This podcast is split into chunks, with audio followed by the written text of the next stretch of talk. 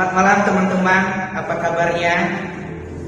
Semoga semuanya kita dalam keadaan sehat dan terhindar dari wabah virus corona yang sudah merambah ke seluruh dunia saat ini. Teman-teman, walaupun sudah berapa minggu kita tidak hadir bersekutu di gereja, tetapi kita selalu ada media dan kesempatan untuk bisa hadir, memuji Tuhan, mendengar firman Tuhan. Nah, malam hari ini Mari kita bersama-sama menyiapkan hati kita untuk masuk di dalam persekutuan kita dengan menyanyikan satu pujian sebab dia hidup.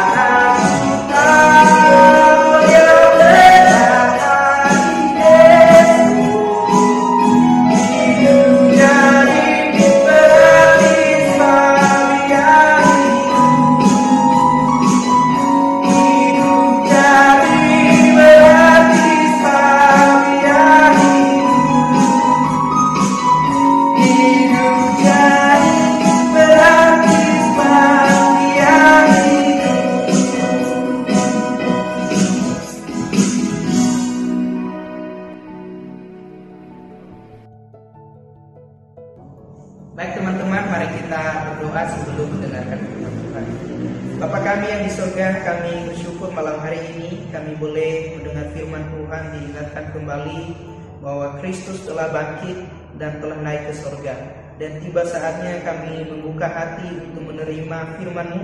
Biarlah rohmu yang kudus yang menolong kami, berkati hambamu yang menyampaikan, dan kami semua yang mendengarkannya di mana pun kami berada. Terima kasih Tuhan di doa kami dalam nama Yesus Kristus. Amin. Teman-teman, malam hari ini tema yang menjadi renungan kita sesuai dengan jadwal yang sudah ada, yaitu pengharapan di dalam Kristus. Nah, teman-teman, ketika kita memikirkan tentang pengharapan di dalam kebangkitan Kristus, ada satu kalimat mengatakan tanpa kebangkit, tanpa kebangkitan fisikal Kristus tidak ada kekristenan. Karena kekristenan berdiri atau jatuh bersama dengan kebangkitan Kristus. Allah telah membangkitkan Kristus dari antara orang mati untuk memberikan manusia untuk bertobat dan mengalami lahir baru. Nah teman-teman inilah pesan firman Tuhan kepada kita bahwa oleh karena kebangkitan Kristus maka kekristenan semakin kokoh. Oleh karena kebangkitan Kristus maka Kristen hari ini tetap ada dan kita terus memberitakannya. Jadi apa yang menjadi harapan kita dalam kebangkitan Kristus?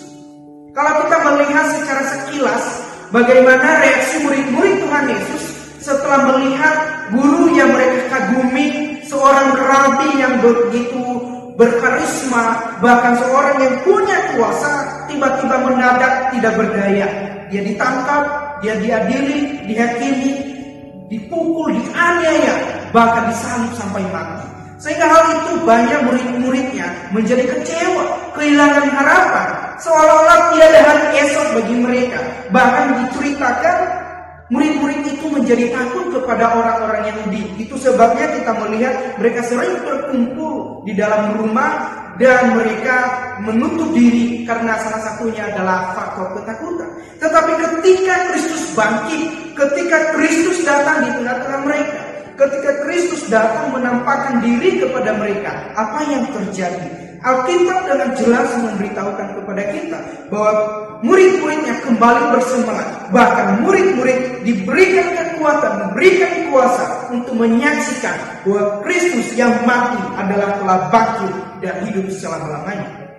Kebangkitan Kristus memberikan jaminan keselamatan dan kebangkitan bagi orang percaya. Ini adalah salah satu harapan kita ketika Kristus mati dan Kristus bangkit melalui kematiannya maka segala dosa yang segala dosa dia tanggung segala pelanggaran ditimpakan kepadanya maka keselamatan terjadi. Dan tidak hanya itu ketika dia bangkit itu juga memberikan jaminan keselamatan bagi semua orang yang percaya kepadanya. Itulah yang dikatakan oleh Paulus dan diceritakan oleh Paulus di dalam 1 Korintus pasal 15 ayat 1 sampai 34 dan itulah jaminan keselamatan. Kita melihat di dalam ayat 1 sampai 11 Paulus menjelaskannya hanya oleh karena kematian dan kebangkitan Kristus orang-orang percaya beroleh keselamatan dan menerima kebangkitan kebangkitan orang mati ketika Kristus datang untuk kedua kalinya. Yang kedua yang bisa kita pelajari adalah kekristenan adalah benar menurut berita yang disaksikan oleh rasul-rasul dan kepercayaan kita tidak menjadi sia-sia. Itu mengapa Rasul Paulus mengatakan, jika Kristus tidak bangkit, maka semua kesaksian kami adalah sia-sia dan kepercayaan kamu adalah sia-sia. Oleh karena Kristus bangkit, maka kita melihat kekristenan itu hidup, kekristenan itu benar, kekristenan itu bisa dipercaya. Oleh karena itu, keyakinan kita kepada kebangkitan Kristus tidaklah sia-sia. Kebangkitan kita, keyakinan kita kepada kebangkitan Kristus adalah sesuatu pengharapan yang pasti dan tidak mengecewakan. Yang bagian berikutnya kita bisa melihat bahwa kebangkitan Kristus menjamin kebangkitan orang percaya pada kedatangannya yang kedua kali dan tidak akan mengalami kematian lagi. Pada waktu Rasul Paulus menulis satu Korintus, ada banyak orang yang tidak percaya bahwa ada kebangkitan setelah kematian. Ada banyak orang, ada banyak orang-orang di sekitar di kota Korintus tidak meyakini bahwa ada kebangkitan dan mereka tidak percaya bahwa Kristus itu betul bangkit. Tetapi Alkitab dengan jelas memberitahukan kepada kita bahwa Kristus itu bangkit dari kematian dan memberikan jaminan kepada kita semua orang yang percaya karena Kristus adalah kebangkitan yang sulung dari antara orang mati dan kita akan dibangkitkan kembali ketika ia datang untuk kedua kalinya. Inilah harapan setiap kita. Inilah perbedaan keyakinan di dalam Alkitab. Alkitab dengan jelas memberitahukan bahwa orang-orang yang datang kepada Yesus, orang-orang yang percaya kepada Kristus pasti akan dibangkitkan walaupun dia sudah mati. Itulah sebabnya Yesus mengatakan kepada Lazarus, "Akulah kebangkitan dan hidup. Walaupun engkau sudah mati, tetapi engkau akan hidup selama-lamanya." Kenapa? Karena kita ada di dalam Kristus dan Kristus sendirilah yang nantinya akan membangkitkan kita ketika Ia datang untuk kedua kalinya.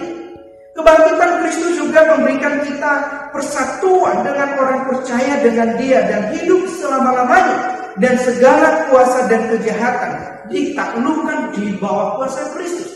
Artinya teman-teman sekalian di mana pun kita berada bahwa ketika Kristus bangkit maka kita pun punya pengharapan nanti ketika dia datang nanti ketika akhir zaman itu tiba maka kita akan dipersatukan semua orang-orang yang percaya di seluruh dunia akan bersatu tinggal diam di surga bersama-sama dengan Kristus dan semua orang percaya.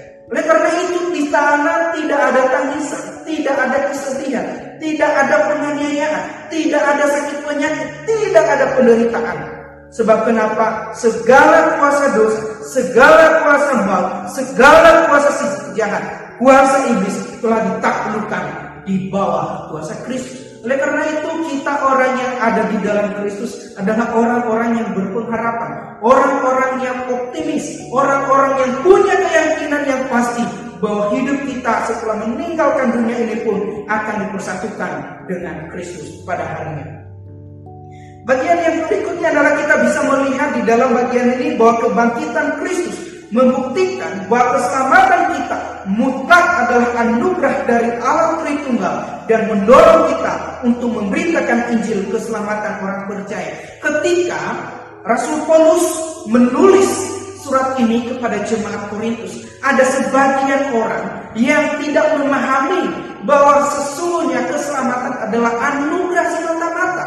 Sehingga ada yang berpikir di dalam di Korintus mengatakan, untuk apa orang dibaptis? Bukankah itu adalah salah satu sarana untuk kita diselamatkan? Justru sebaliknya, Paulus menjawab, ingat bahwa keselamatan kita adalah anugerah yang cuma-cuma diberikan oleh Tuhan melalui kematian Yesus Kristus dan kebangkitannya pada hari yang ketiga. Oleh karena itu keselamatan kita, keselamatan manusia tidak bisa didapat dengan amal ibadah, dengan perbuatan, dengan pelayanan dan dengan segala sesuatu kebaikan yang kita lakukan, melainkan oleh karena iman kita kepada Yesus Kristus yang telah mati dan Dia yang telah bangkit. Teman-teman yang dikasihi oleh Tuhan, inilah pengharapan kita orang-orang percaya. Pengharapan kita orang-orang yang ada di dalam Kristus. Ketika kita menyelidiki perbuatan kita, karakter kita, tentunya kita tidak mungkin meraih keselamatan dengan perbuatan kita. Tetapi bersyukur kepada Tuhan, Yesus Kristus diutus ke dalam dunia, mati di atas kayu salib Kalvari dan pada hari yang ketiga dia bangkit dari antara orang mati untuk memberikan jaminan keselamatan bagi setiap kita yang percaya kepadanya. Oleh karena itu Tuhan Yesus mengundang kita semua untuk sungguh-sungguh percaya kepadanya. Tuhan Yesus memanggil kita semua untuk kita menerima Injil keselamatan dan Injil itu adalah kebenaran. Oleh karena itu teman-teman kebangkitan Kristus adalah dasar satu-satunya yang dapat menjamin kebenaran seluruh Alkitab dan kekristenan. Olehnya kita memperoleh keselamatan dan kebangkitan pada hari anak Allah datang kedua kalinya. Kebangkitannya telah mengubah kehidupan orang kehidupan banyak orang percaya di seluruh dunia memberikan bahkan memberikan mereka keberanian untuk memberitakan Injil Tuhan memberikan mereka kuasa untuk mengabarkan bahwa Yesus adalah Tuhan. Yesus adalah Allah yang hidup. Ia telah bangkit dan ia telah naik ke surga. Duduk di sebelah kanan Allah Bapa. Dia adalah Allah yang hidup. Dan oleh karena kebangkitan Kristus, hidup orang-orang percaya menjadi saleh dan memelihara kekudusan. Supaya mereka semakin hari semakin serupa dengan Kristus yang telah mati dan telah bangkit itu. Teman-teman yang dikasih oleh Tuhan, kita sebagai anak muda, mari kita melihat kembali semangat kebangkitan Kristus. Kalau Kristus telah mati mengalahkan kuasa maut, kalau Kristus telah mati mengalahkan segala ketakutan, kalau Kristus telah mengubah paradigma murid-murid setelah dia mati, sekarang mereka melihat kebangkitan Kristus begitu ajaib. Baiklah kita juga dengan semangat yang sama melihat kebangkitan Kristus. Ketika murid-murid menyaksikan melihat Yesus hadir di tengah-tengah mereka, dan setelah itu mereka rela mati demi Injil, rela mati demi kebenaran, rela mati untuk memberitahukan bagi dunia bahwa Yesus yang telah mati di salib itu telah bangkit dari antara orang mati. Dan ia akan datang untuk kedua kalinya untuk menjemput setiap kita yang percaya kepadanya. Oleh karena itu kiranya kita yang telah ditebus, diselamatkan oleh Tuhan, dijamin hidupnya oleh Kristus Marilah kita pertama-tama hidup semakin serupa dengan Kristus. Di mana pun kita berada, di mana pun kita bekerja, marilah kita menunjukkan bahwa Kristus ada di dalam kita dan Kristus hidup di dalam kita. Yang kedua, marilah kita dengan senantiasa memberitakan kabar keselamatan bahwa Kristus adalah Allah yang hidup, Allah yang telah menyelamatkan kita.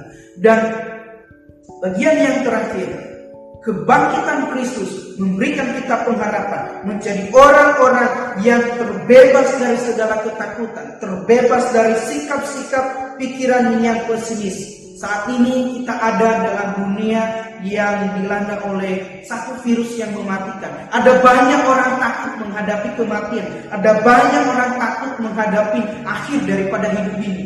Saya tidak tahu alasan apa, tetapi yang pasti Alkitab memberitahukan kepada kita bahwa kita yang ada di dalam Kristus tidak mungkin takut. Kenapa? Karena walaupun tubuh fisik ini akan mati, tetapi suatu hari nanti akan dibangkitkan oleh Tuhan kita Yesus Kristus. Karena Dia telah menang, dia telah mengalahkan virus dosa yang begitu mematikan. Dia telah mengalahkan virus dosa yang begitu tidak yang tidak bisa dilawan oleh manusia kecuali dengan oleh karena itu, kiranya kita menjadi orang-orang yang berpengharapan di dalam Tuhan dan hidup bersandar total kepada kasih karunia Tuhan di sepanjang hidup kita.